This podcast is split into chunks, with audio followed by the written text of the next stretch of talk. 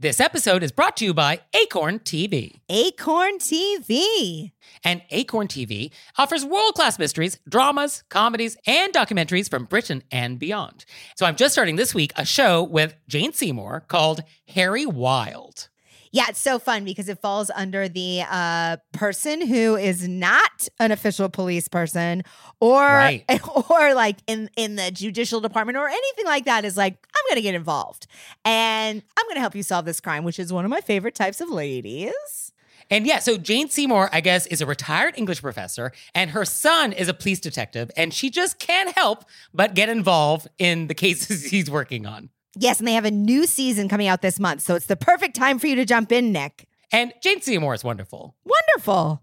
So you out there, check that out and check out all the great stuff that Acorn TV has. Sign up for a 30-day free trial with promo code ACORN30 at acorn.tv. Hey there, it's Nick. And it's Leah. So we're doing another live show. Were you raised by wolves live? And this time we're going to be on the West Coast. Portland, Oregon, babies. So come see us on June 15th. And we're going to be at the Siren Theater, and the show starts at 7.30. So go to our website, wereraisedbywolves.com slash live and get some tickets. Join us.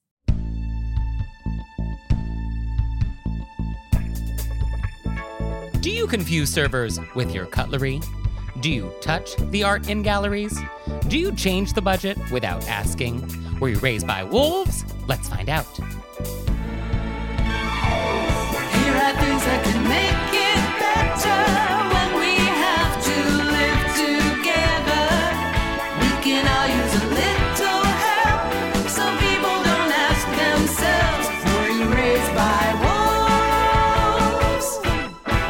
it's Nick Leighton. And I'm Leah Bonnema. And let's just get right down to it with our Amuse Bouche. Let's get in it. So for today's Amuse Bouche, I want to talk about the correct place to put your cutlery while you're dining. And I bring this up because from time to time, our listeners will send us this infographic that's been floating around the internet. And in this infographic, there are a bunch of plates, and there is a knife and fork on these plates, and then there is some description about what that means. So, Leah, for our audience, please look at this infographic. And what do you see? Explain what is happening. So Nick just sent this to me. So describe what messages do the various configurations of knife and fork send according to this infographic. According to the infographic, the knife and fork are sending in your four different options. I, I'm still eating. Okay, The meal is finished. right. And then the meal was tasty. Or the service was bad, yeah, so you could send that signal according to this infographic. which I didn't know. That seems intense. And what do you do with your knife and fork to uh, to convey this Um, you according to the infographic? you put it in like a V at, with the fork tines and the knife crossing in the middle of your plate, right, and pointing towards you. pointing towards you. And then there's also one that says "Bring complaints book," which I guess is a more intense version of that's like a higher level of service was bad. I don't even know what that means. Are we doing that to people? I want to let you know the service was so passive Yeah. aggressive. so sorry. So this infographic is garbage. Um, and so why it is so troubling and why I want to talk about it today is that this has been floating around the internet. Articles in actual newspapers have been based on this. I even saw breakfast television in Canada did a whole morning show segment using this infographic as if it were true for their audience. And it's like, this is not true. This is garbage. so there's this great blog and Instagram account called Etiquettepedia. And they have been tracking this infographic since its earliest days. And I reach out to them, the woman who runs it, uh, and I was like, What's up with this? And she's like, We assumed this was a joke. This is just a joke that has gotten out of hand. And now people have been copying it and copying it. So that, that infographic you see, there's hundreds of different versions. Graphic designers have recreated this graphic. And it's on like stock photography websites. It's all over YouTube. I mean, it's really bonkers, like how far this has spread.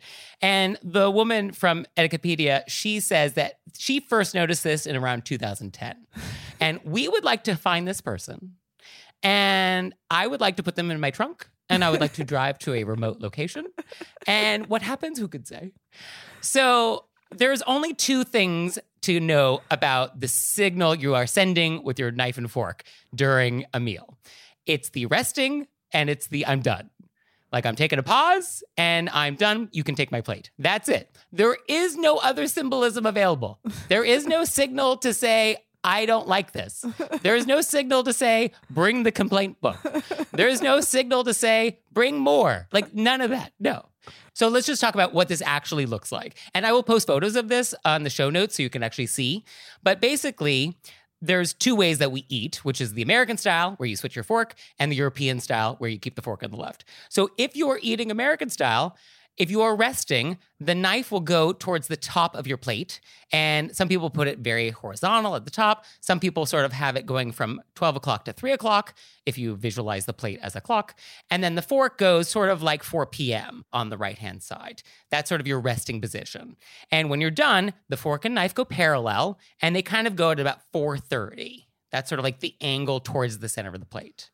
And if you're eating European style, the resting position is sort of a V shape where the fork tines are down on the left and the knife kind of goes towards the middle. And sometimes they'll overlap where you do the fork tines over the knife or they kind of get very close. But you have a V shape, sort of an upside down V towards the middle of your plate. And when you're done, the resting position is pretty much the same. The fork and knife go together parallel. If you're in the UK, they'll go up straight up and down, 12 o'clock, 6 o'clock.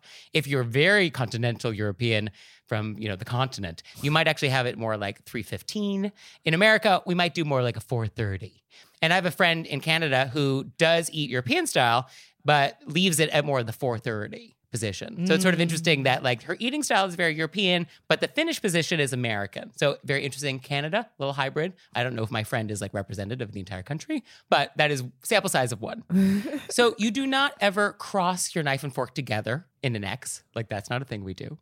And you don't push your knife and fork all the way into the middle of the plate. And you also don't rest one side of the cutlery on the table and the other on the edge of the plate. Like that's also not something we do. You just want to leave them in the six o'clock or the 4:30 or the 3:15 or wherever in that zone.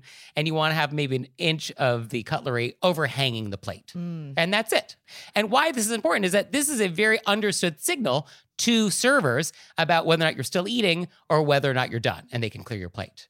And we don't want to confuse people because confusing people is rude. So that is why we have sort of decided as a society that this is what we do. So I just uh, hope everybody knows this now. I love it. And this graphic is This graphic- hilarious. Unbelievable. I'm Right. surprised they don't have more. That's like a fork on one side means you need to call your mom. Like it's just so. oh, be careful what you wish for. No, this this graphic, I've seen so many different versions and all these incredibly inventive signals that can be sent with your knife and fork. Yeah. Yeah, bring dessert, more mashed potatoes. Yeah, no, all of it is just total nonsense. so don't trust what you see on the internet. Internet is not peer reviewed, everybody. So, and what is fun is that the woman who runs Etiquettepedia, she is so personally offended by this graphic. Like nothing else, I think, makes her more upset than this graphic circulating. And she has made it her mission to like track it down. So that's, I, I really do appreciate her care uh, and her attention to this very important matter because I think people are going. If you watch breakfast television and this popped up and you're on a segment and you're like, oh, well, obviously some producer researched this. They spoke to some etiquette expert before producing this segment for live television. You would be wrong. But uh, you might go through life thinking that you could just cross your silverware and they'll bring you more dessert. I don't know. or that a waiter or waitress has the time to be look at your fork and be like, "Oh, I think they want me to go get the complaints book because they were unhappy with me." Oh, go get that complaints book. no, thank you. Also, com- what is a complaints What is book? it? Out of all of the restaurants I've worked at, There's never there's been a complaints never been a book. complaints book. yeah, I mean, uh, maybe we need that. Yeah. No, I wouldn't mind a compliments book. I'll get the compliments book. The complaints book, no, thank you. And we're back, and now it's time to go deep. Whew, you, you opening it up with a real existential question. Let me say that. Leah, what is art? I mean, what is art? You know, what is an art? what is an art? What life is art. Art is life. So, for today's deep dive, I wanted to talk about going to an art gallery and going to an art gallery opening, which I enjoy. Leah, have you been to one of these things? I have. Okay. And so, what do you think? I love going. I mean, I feel like you love going. I do love going. I do love contemporary art and I do love installations and environments. And I do actually like take vacations specifically for art. Like I've been to Naoshima, I've been to Mona and Hobart, I've been to the Venice Biennale a few times. Like I, I will go to places for art. So for me, I'm all about it. I do think though that contemporary art and art galleries can feel very intimidating.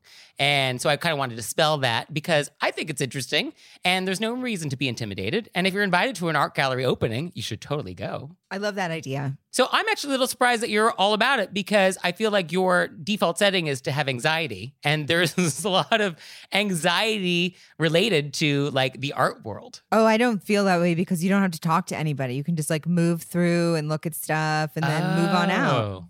Interesting. Okay. Well, I mean, I guess that's very true. Yeah. The New York Times did an article in the 90s about art galleries and the openings, and they had a great quote that described the anxiety that some people have. And they said, quote, it's one part dinner with the boss, where you don't know how to behave. It's one part final exam, but you don't know what you're talking about. And one part trying to rent a Manhattan apartment, and you can't afford anything on display. So I think the art world has probably changed since the 90s a little bit. But there is something that is off putting about some galleries. And some galleries do go out of their way to try and be snooty and pretentious. And that actually is part of the mystique that they're trying to create. And just ignore that. I, I think I, I went to a lot of art galleries growing up because my parents are artists. So I'm also so I'm very Oh. familiar with it, which is also maybe Okay, that's why. Sure. You're desensitized. I'm not desensitized. I just you know, you're I'm comfortable with it. Right. Yes. So I think the first thing that comes to mind when you go to an art gallery is that museum rules apply, which is don't touch and and don't get too close and be mindful of the other people around who are also trying to look at the thing that you want to look at. So that's why we're not like crowding in front of things. You don't walk directly in front of somebody who's looking at something and then just stand there like a tree. Yeah. And at an art gallery party, there will be people around and there will be the temptation to comment on the art. And I think it is nice to talk about art, sure. I think you just want to be very careful about what you're saying because the artist could be there or people that know the artist is there. And it's similar rules to like going to any theatrical experience where like people who know the performers are probably around you. So keep your mouth shut if you don't have anything nice to say. Yeah, compliments only. And I also think in that I wouldn't compare artists. I hear a lot of people and they'll be like, you know what I mean? People, it's like, yeah, like, oh, it's very de Kooning. Sure. or I liked this. Somebody also tackled this subject and I liked their and version more. You know, it's like, eh, just don't do that. Yeah. Oh, definitely don't do that. Also, don't ask, like, I could do that. Yeah. Oh, don't say that. Especially, I feel like in modern art, you hear that all the time when it's like, oh, sure. people are like, Yeah. oh, it's just a chair. And you're like, you know what? You get into a gallery.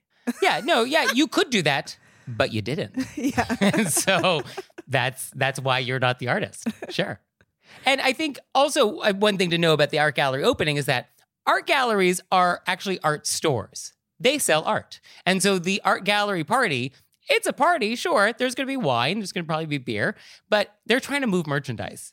And so you want to be mindful of that and that you don't have to buy anything like any of the store. But like if the artist is there, the gallerist is there, they're trying to sell stuff. So like if you know the artist or you know the guy who runs the gallery, don't monopolize their time. They are trying to network. They're trying to actually like sell some stuff here. Yeah, and I think it's nice to throw out a absolutely uh, lovely or whatever you want to how you want to describe and thanks for having me and or just like a nice thing to the host or the artist if they're there if you know them if it's an intimate gathering. Yeah, yeah. But yeah, you don't want to monopolize their time. How about what to wear? What should people wear to these things, Leah? I think the great thing about art is you get to be your most you. Yeah, I think it's definitely it's about attitude. And I'm sure this is regional. I mean, so in New York City, like Thursday nights, you're walking through Chelsea, going to galleries, y- you see everything. And it doesn't matter. I mean, definitely there's a look though, sort of a Comme des Garçons, like I'm wearing a jacket, or is it a skirt, or is it a smock? Who can say? You know, asymmetrical haircut, very distinctive, weird glasses. Like there's there's a look, sure. But you could also wear jeans, t-shirt. Yeah. I mean, I I see flip-flops. So I guess come as you are. Yeah, I was gonna say I think shirts and shoes, shirts and shoes. Sure, it's in shoes. Yeah, this is not Margaritaville in Jacksonville Beach, Florida. But yeah, I think it's you get to be very you. And in terms of photos, I think almost always photos are cool. Like I, I've rarely been in a gallery where photos are not allowed. And usually if they're not allowed, it's probably some work that's like historical and on loan from somewhere. And there will always be a sign that is like no photos of this thing. The default setting is that like you can just take photos. You can always ask for permission. It's always nice to ask for permission, but generally speaking, have at it. But if you do it, you should always tag the gallery and the artist in it mm. because this is a commercial adventure. They're not doing this uh, for sport.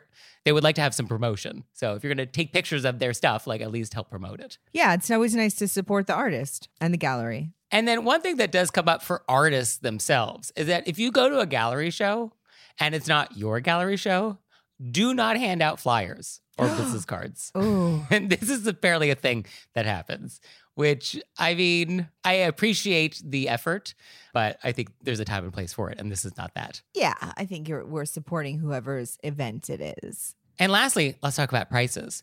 It is actually okay to ask what things cost, but usually the nicest way to do it is there's probably actually a price list, which is a printed thing that the people at the front desk can actually hand you. And so you can see the prices of all the works that are in the gallery show. And that's in the gallery show, not in a museum. That is not a museum. That that is the main difference between museums and galleries. That's true. Can you tell me how much this? Yeah, the uh, the lady with the smile, the, the Mona the Mona Lisa thing. Yeah, uh, h- how much you want for that? how much is that? Can you imagine if you own the Mona Lisa? Oh, Man. I, I feel like the lines in my apartment would be so long. and now it's time for Intermezzo. Intermezzo. So this episode is brought to you by Acorn TV. And Acorn TV offers world class mysteries, dramas, comedies, and documentaries from Britain and beyond. So, on your recommendation, Leah, I started watching Happy Valley. Yes. And now you see how the title is ironic.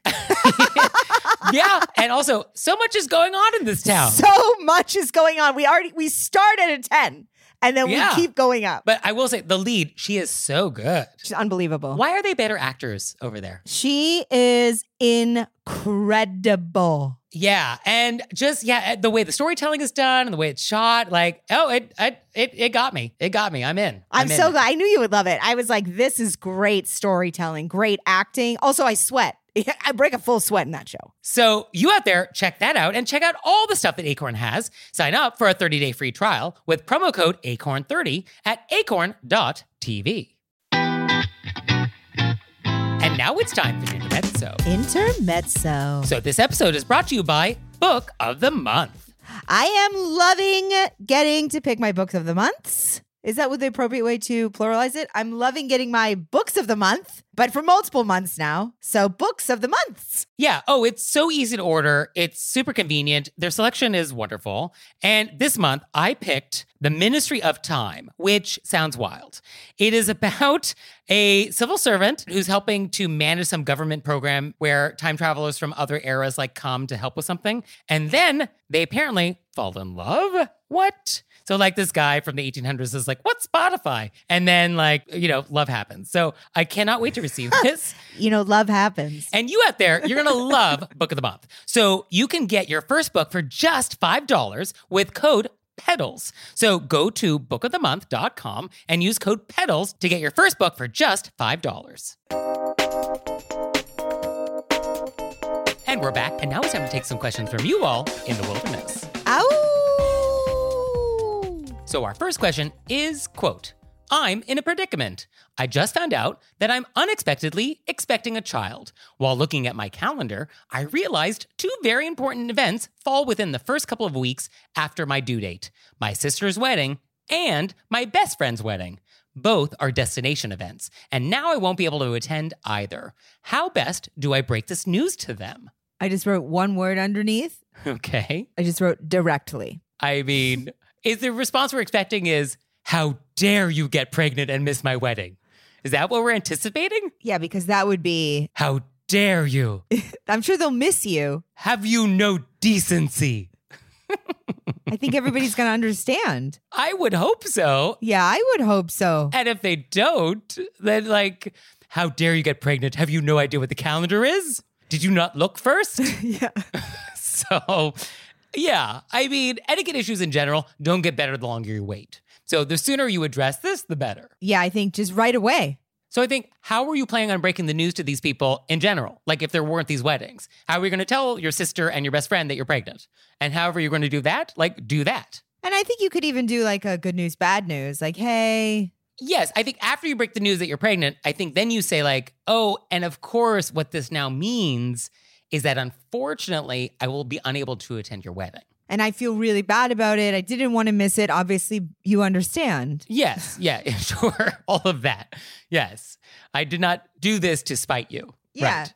I think it's express your sorry to miss it. Obviously, like you just can't go. I think everybody will get that. Right. And you could also offer to help in other ways in the prep. And like there's other ways maybe you can get involved other than actually being there. Yeah, I think that's great. And I think what Nick said about sooner rather than later, Sure. Yeah. just jump right in that. Pull the band aid off. And I, I can't imagine a world in which they're going to be ununderstanding. Yeah. If they're upset by this, then I think we have to really think about our relationship with these people. And like, what does that mean? I mean, you're having a kid and you can't go to a destination wedding. It seems, and it, it was unexpected. Yeah. So that's what it is. And also, congratulations. And congratulations. Yeah. No, this is very exciting. So keep us posted. Please keep us posted. there's going to be a lot of etiquette crimes you're going to be experiencing during the next nine months.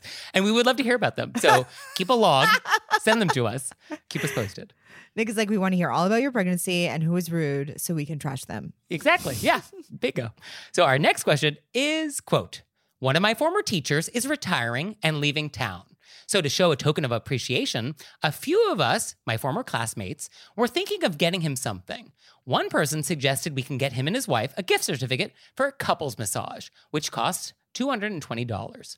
Everyone thought this was great, and we all agreed to split it. But then, later that day, the same person mentioned that she also wants to add a $40 chocolate gift box.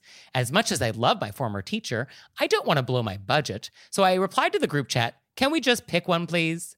Was that an appropriate response? Could I have done better? May I say something up top? Sure. And I think this is a lot of us speak to our, ourselves this way. And it's the phrase, could I have done better? Ah. And I think it might be helpful, and I'm including myself in this, or I'll speak for myself, and then maybe Okay. our letter writer can decide if this helps them at all. I think the thing to think is, could I do something different next time? Yeah. Because I feel like it's sort of like so hard on ourselves to be like, did I handle that right? I should have done this.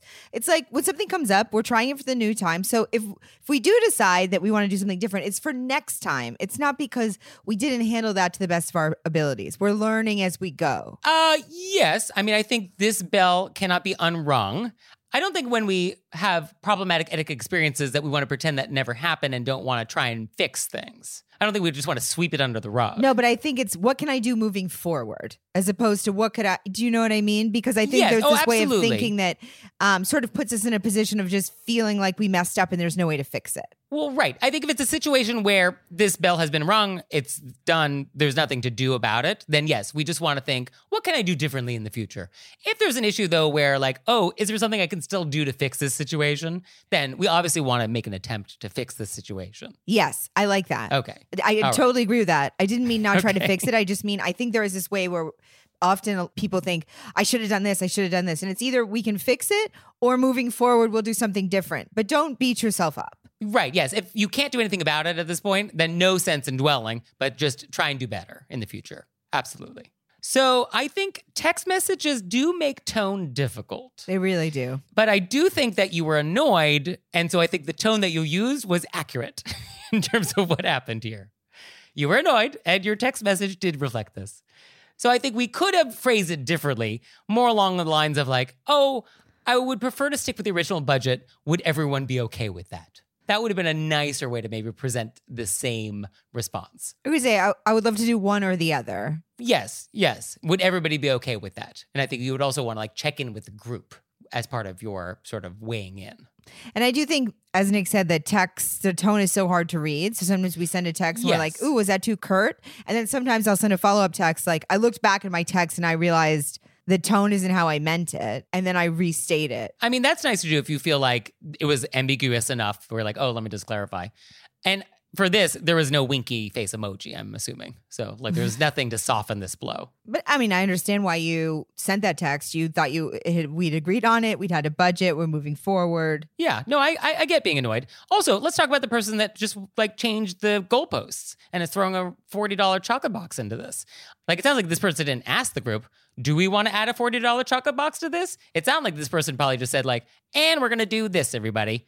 Cough up the extra cash." which is annoying. That is annoying and rude. Yes, because it is rude to spend other people's money. It's very rude. And I think also it could be like you you're welcome to add a box. Yeah, We've agreed on this gift over here. If you want to give a box, give a box, but I'm not going to be a part of that. right. So, I mean, although that's that's a little tricky to say. Obviously, you text in a can't nice say way. that, but I understand why one would want to say that. Yeah, you want a chocolate box? Then have at it. You buy it. Yeah. No, that that is uh, the sentiment here. Sure. You could write, if you want to add a chocolate box, that's totally cool on your money. Oh, but the way that's interpreted is you're gonna get stuck with the bill if you do that. Yeah. And I think it's even fair to say, I just want to stick with the original budget. Yeah, I think that's perfectly fine, and just make it a- a budget thing. That's a very understandable thing, and I think that's fine, and everyone should accept this. Yeah. Our next question is quote, I have a dear friend who visits with her dog. I love her dog and I'm happy to have him in my home, but when she comes back from a walk, she bypasses our trash can and goes to the powder room where she flushes the contents of the poop bag down my toilet. I don't know what she does about the bag, and I've never thought about it until just now, but I surely hope she doesn't flush that too. I just feel kind of icky about her doing this, and I mentioned it to her. She said, What's the difference? Poop is poop. Am I being silly about this? Or should I request that she just dispose of the whole thing in the trash? Can I just say, which I feel like I said for the last question, I literally don't get this. If I walked into a friend's house, whatever they told Uh-huh. me to do, I would be like, Yeah. okay, okay, Yeah. it's their house. Yeah. No, my hot take on this your house, your poop rules. Your poop rules. Exactly. Yeah. No, whatever rules you have about poop, your house, your poop rules. That's I it. just can't imagine coming in and being like, no, it's your house, but no. right? I mean, that's so rude. Yeah. And it doesn't matter what the difference is or philosophically how we come down on this or our personal feelings. It's just, you're in my house and I have asked you not to do something. And so that should be the end of it. That should be the end of it. Yeah, it's not a negotiation. As, and then you bring it up and they're like, want to have a dialogue? I mean, Now, I did look into this because I'd never heard of this actually. But apparently, the EPA recommends this. If the alternative is like flushing it down a storm drain where it goes into like an ecosystem, they say it actually is preferred to flush it down and have it go through like the normal sewage treatment system. as opposed So- to putting in the garbage. Garbage is the second choice for them, apparently. And in New York City, they also recommend doing this too. They say you shouldn't use the trash cans. If possible, you should bring it home or you should flush it at home. Yeah. Well, I think this person can flush it in their house. Yes. Why are they stopping off at your house to flush their poop? Well, I think it's that they're visiting you and then, oh, let me take my dog out for a quick walk and I'll come back and then we'll continue our visit. And when I come back from that walk, I'm using your powder room. I just, the idea that you would express your wishes about something happening in your house and somebody would be like, no, is just Yeah, concerning. it is concerning. Yeah. And I guess, what do we do about it now? Okay, so we have a friend who clearly doesn't want to respect our wishes. Do we just set stronger boundaries? I mean, what do we do? I think that's really funny what you said about it's not about the existential question. You could be like, hey, I don't really care about your philosophy on it. I'm telling you to use the trash. Yeah. You're welcome to flush it in your own home. I just don't know how it's gonna because you've already brought it up once and then they did it anyway. I mean, the next one is going to be have to be a little harder. Yes, this is somebody who heard your no, but thought it was a little silly of you to object and didn't really register that as like, oh, this is a real objection. They heard your no and they decided that uh, they had a vote, They also thought they had a vote. That's true. which is Yes. unbelievable. You don't have votes in other people's houses. not when it comes to this. I mean, not when it comes to anything. If I was like, can you put your coat on the couch? And you'd be like, no, No. I like it on the floor. yeah, actually, is there ever a time when you as a guest have a vote in someone else's house? If you're asked, yes, if you're invited to give a vote, sure. But yeah, I guess there really isn't. I think we could say that's a hard and fast rule, couldn't we? I feel like that's a hard and fast rule. Oh, I love hard and fast rules. How wonderful. So, do you have questions for us? Where we can hopefully give you hard and fast answers, please send them to us. Send them to us at our website, wereraisedbywolves.com. Or you can leave us a voicemail or send us a text message, 267 call RBW. Mom deserves the best, and there's no better place to shop for Mother's Day than Whole Foods Market. They're your destination for unbeatable savings, from premium gifts to show-stopping flowers and irresistible desserts. Start by saving 33% with Prime on all body care and candles. Then get a 15-stem bunch of tulips for just $9.99 each with Prime. Round out Mom's menu with festive rosé, irresistible berry chantilly cake, and more special treats. Come celebrate Mother's Day at Whole Foods Market.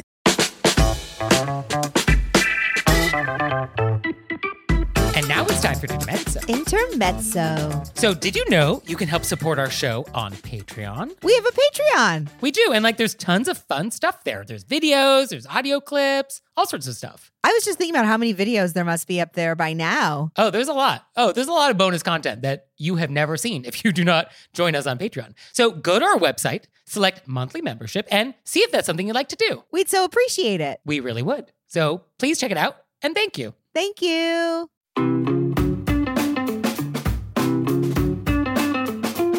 We're back. And now it's time to play a game we like to call Vent or Repent, Vent or repent. which is our opportunity to vent about some bad etiquette experience we've had recently, or we can repent for some etiquette faux pas we've committed. So, Leah, would you like to vent or repent? I would like to uh, ask if you want to go first. I feel like I Oh. always get to. I would be delighted to. I mean, it's not true. I have gone first before, but uh, happy to jump in. So for me, I would like to vent. So this is a little historical. I actually had a remarkably etiquette crime free week. And so not a lot of bad things happened to me this week. So I'm going into the archives, but I'm going to tell you a story that I actually have never told anyone else. Oh. And so I was once a house guest and I did not send a thank you note to my hosts. Mm. And you're like, surely there must be an explanation for this. Oh, oh, yes, there is. That is why this is a vent. This is not a repent. So, as you know, I have spent many years working in the Hamptons, which is a crazy and complicated place, and it's full of hydrangeas and people with too much money. and normally my work out there was summertime. But there was this one time I had to go out in February, and I didn't have a place to stay. And one of my colleagues actually lived out there full time, and she was going to be away the weekend I needed to be there. And she was like, You can totally use my house, no problem. Great. So it's Friday and it's late afternoon, and I'm leaving Manhattan and I'm driving east because the Hamptons is about two, three hours east of New York City. And I'm heading east. I'm on the expressway. There's this Starbucks about 75% of the way there. And I usually stop there as like a little break just to break up the drive. And so I'm driving out. I get to the Starbucks, pull into the parking lot, and I get a text from my friend, which is like, hey, oh gosh, I totally forgot. I rented my house on Airbnb this weekend. Um, call me. What? And it's like, I mean, what? You, for, you forgot you rented your house on Airbnb? Oh, okay. So I call her and I'm like, hey. And she's like, don't worry about it. I got you. And so she tells me that some socialite friend that she knows has a house and I can totally stay there. And she's like, I'm pretty sure it's 168. It's a shingled house, low stone fence, can't miss it. Back door is unlocked. The Wi Fi network is called Plover. The password is Golden Pear. I'm like, okay. So it's like another hour of driving and it's getting late and I'm like tired, but okay, fine. So I'm driving down the street and a lot of shingled houses, a lot of low stone fences, but I do get to 168 and I pull around the back and the door is unlocked. And I was like, okay, great. And this is a beautiful Hamptons house. Easily, you know, 10, 15 million dollars. It's like stepping into a magazine.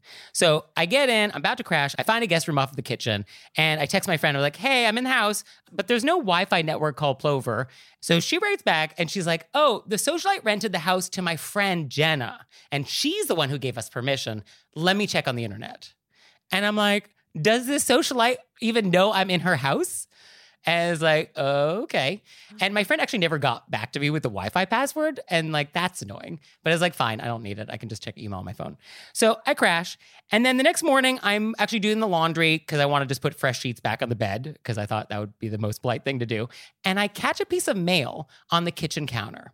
And the name on the mail was a woman's name, but it wasn't the name of the socialite. And I'm like, oh, that's weird. And then I'm like, uh, let me let me check some of the photos in the living room. So I go into the living room and there's like a credenza that has like dozens of frame photos of all sorts of life events, weddings, graduations, birthday parties.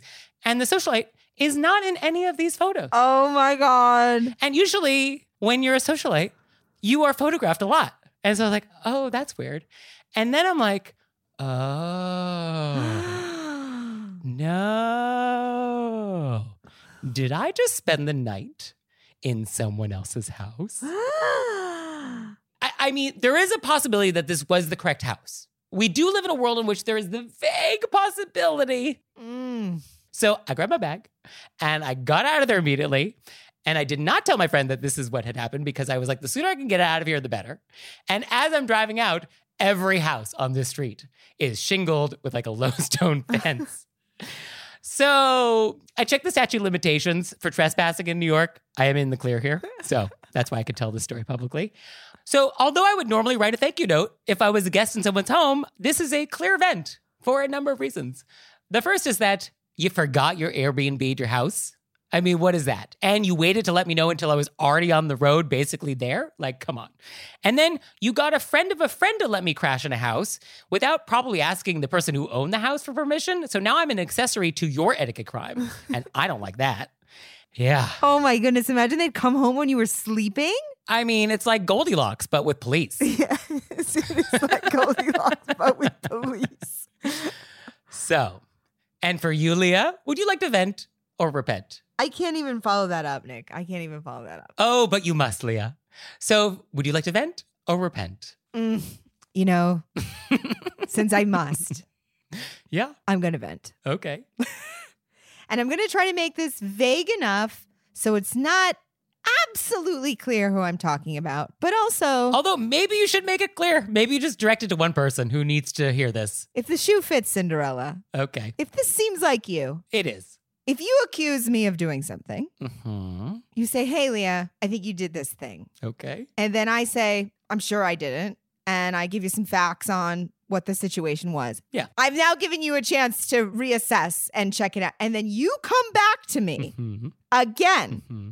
And then I have to now go into my files, our old email questions, take Oh. screenshots, send it back to you. What comes next needs to be an apology. Yes. There is no other email. After you provide receipts? Yeah, after I've Yes. provided the receipts, I even gave you a middle step to take it back. Then I've now put Mm. in time and effort. Whatever's next starts with an apology. And an apology is not sorry there was a mix up. No, Oh, that doesn't cut it for you? no. There was no mix up. You mixed it up. Yeah. There wasn't a mix up between the two of us because I wasn't confused. Right. I wasn't confused at all to the point where I actually then had to go in and spend time. There was a mix up on the first email. But if my good faith and good word wasn't enough for you and then I had to show you, now it's Yeah. you owe me an apology. That's true. Oh, yeah. That details. You didn't trust me when I clarified. Yes. You didn't take my word for it. You didn't think I had enough integrity to be honest. Yeah. And that's insulting. I've now been insulted. So now I need, and I will be like, no problem. I get it. But it needs to be an apology and not a, oops, sorry, there was this mess up. There wasn't a mess up. You messed up and you insulted me, and I would like an apology. And it sounds like you have not yet received this apology. Oh, I'm never going to receive this apology because Oh, they believe that a general, a, a general like, oh, sorry, there was a mix up is. Oopsie. But you know, I, I, fine. I don't have the energy to hold a grudge, but I, moving forward, there will be a different relationship. no, they like served you papers and subpoena documents. There was like a legal FOIA request from you. Mm. Yeah. Mm, No, that's rude. rude. Yeah. Well, what's rude is that it is questioning your integrity, Yes. which I think on a base level really hits a core for a lot of people. Like all we have is our reputations. And to question, uh, ugh. Thank you. yeah, I, that actually makes me feel dirty. Because I actually go out of my way to try to be honest. That's really a thing oh, that's important for sure. to me. It's one of your worst qualities. but like if I and I know it happens. That's why it's not a big deal. Just like own it. But like if I said, "Hey Nick, I think you did this thing," and then you would be like, "No," I would then go look it up and figure out what I did to and figure out what the thing is. You know what I mean? yeah, you wouldn't put the burden on me to prove it to you. Yeah. Yeah. I mean, I just I can't. Just apologize. Apologize to people and own up to your mistake. And that we all make mistakes. We're adults. You apologize and then we move forward and it's not a big deal. And in etiquette, it's never the crime, it's the cover up. Cover you know, up. etiquette mistakes happen. You know, we all make mistakes. None of us are perfect. Let me be the first to admit that. But it's how you handle those mistakes. Ugh. And by not taking responsibility and not apologizing profusely for even uh, creating the suggestion that I didn't believe you, then yeah, this is a major etiquette crime. So rude. And it just had to be a little apology. Oh, I'm so sorry. Boom. Would you accept an apology now or it's too late? I mean, now we're done. Okay. and scene.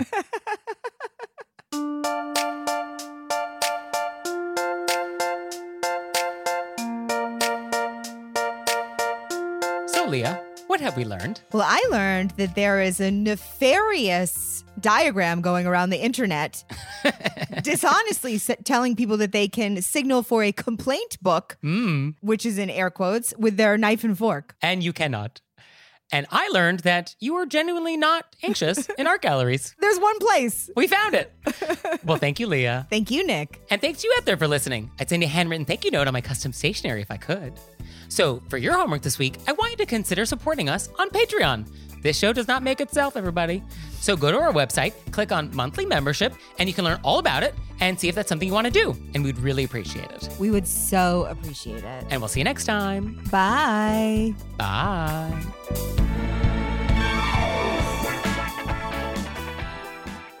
All right, Leah, it's time for Cordials of Kindness, the part of the show that you make us do, but I only give you 30 seconds to do it. Ready, set, go. So today is actually my anniversary. Oh, happy anniversary. Thank you so much. Is it paper or linen or wood? It's 15 years. Oh, crystal. So I just want to say a huge thank you to my partner for an amazing 15 years. And I'm so grateful that we get to go on this wonderful adventure together. Oh, that's very nice. And for me, I want to read a lovely review we just got, which is quote, this podcast is a perfect storm of awesomeness.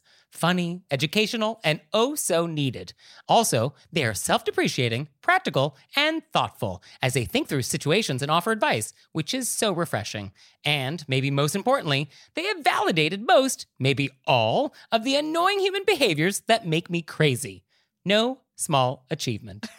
I love that. That's very nice. So thank you. It's very nice to know that we are making a difference. So lovely. This episode is brought to you by Acorn TV. Acorn TV.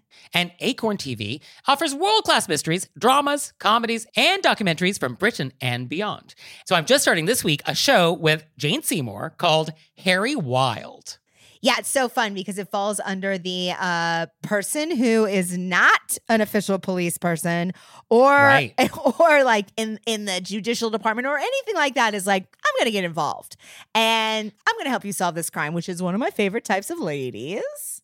And yeah, so Jane Seymour, I guess, is a retired English professor, and her son is a police detective, and she just can't help but get involved in the cases he's working on. Yes, and they have a new season coming out this month, so it's the perfect time for you to jump in, Nick. And Jane Seymour is wonderful. Wonderful.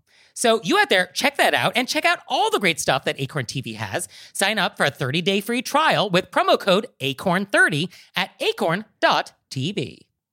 This episode is brought to you by Acorn TV. Acorn TV. And Acorn TV offers world class mysteries, dramas, comedies, and documentaries from Britain and beyond. So I'm just starting this week a show with Jane Seymour called Harry Wild. Yeah, it's so fun because it falls under the uh, person who is not an official police person or Right. or like in in the judicial department or anything like that is like I'm going to get involved and I'm going to help you solve this crime, which is one of my favorite types of ladies. And yeah, so Jane Seymour, I guess, is a retired English professor, and her son is a police detective, and she just can't help but get involved in the cases he's working on. Yes, and they have a new season coming out this month, so it's the perfect time for you to jump in, Nick. And Jane Seymour is wonderful. Wonderful. So you out there, check that out and check out all the great stuff that Acorn TV has. Sign up for a 30-day free trial with promo code ACORN30 at acorn.tv.